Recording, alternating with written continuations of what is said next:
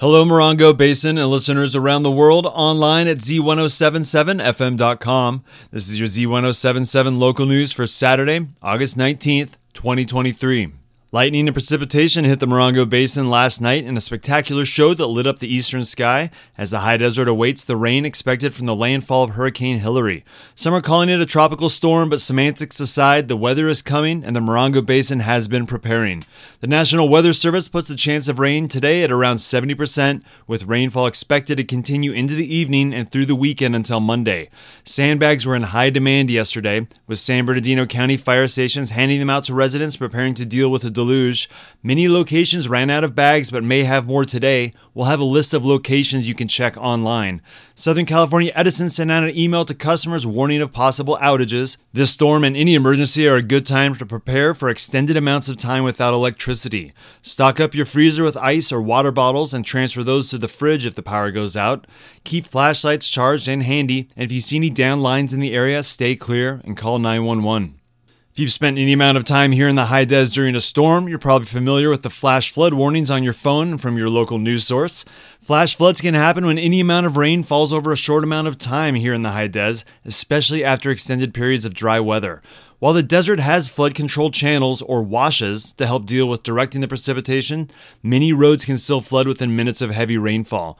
If you see water running on the road, don't risk your car or your life and turn around. Depending on the automobile, it can take as little as a few inches of water to destabilize the car you're in, and water can be deceptively powerful once it's running over half a foot. If you think it can't happen to you, you're wrong, as flash floods kill people every year who think their car can make it across a flooded road. If you do head out this weekend, drive carefully and pay extra attention to the road. Rainfall can create flash floods faster than cones can go up. For the most up to date info on road closures, stay tuned to Z1077, and we'll have links on our website for road conditions outside the high desert. Joshua Tree National Park is expecting flash floods and has been working on closing the park for the stormy weekend, clearing campgrounds and urging the public to reconsider outdoor activities. As of Friday, Queen Valley Road, Bighorn Pass Complex, and Lost Horse Road are temporarily closed with a full closure expected today. Campgrounds will be temporarily closed starting today as well. Park rangers will assess campground facilities and work to reopen them at noon on Tuesday. Campgrounds with flood damage may take longer to reopen. All backpacking is temporarily closed until Tuesday. For all backpacking permits after the closure, you can visit recreation.gov. Death Valley National Park is preparing for more rainfall in one day than they receive all year, with the seemingly sparse sounding 2 inches of predicted rainfall, enough to trigger flash flood warnings and park closures in campgrounds, Furnace Creek Visitor Center, and Badwater Road. The Joshua Tree National Park Association has announced the cancellation of the highly anticipated Beneath the Desert Sky concert scheduled to take place tonight at Pappy and Harriet's in Pioneertown. They said the decision to cancel the event has been made in consultation with local authorities. All ticket holders for the Beneath the Desert Sky concert will receive full refunds for their purchased tickets. The Morongo Unified School District sent a message to parents yesterday saying they understand the concerns regarding the storm and the first day of school, which is still scheduled for Monday the 21st. If there are any changes in the schedule for the schools around the Morongo Basin, the MUSD says they'll notify parents via School Messenger, their social media pages, and of course, Z1077. Tune in on Monday morning and Z1077 will report any changes to the schedule. The Yucca Valley 5K Color Fun Run that was scheduled for today has been rescheduled to next Saturday, August 26th. The town of Yucca Valley says that the start time will be the same. For more information, head to the town's website, yucca-valley.org. The Joshua Tree No Kill Animal Shelter is normally open on Saturdays, but they announced that they are closed today. They said they're making sure all the animals are safe and dry during the storm.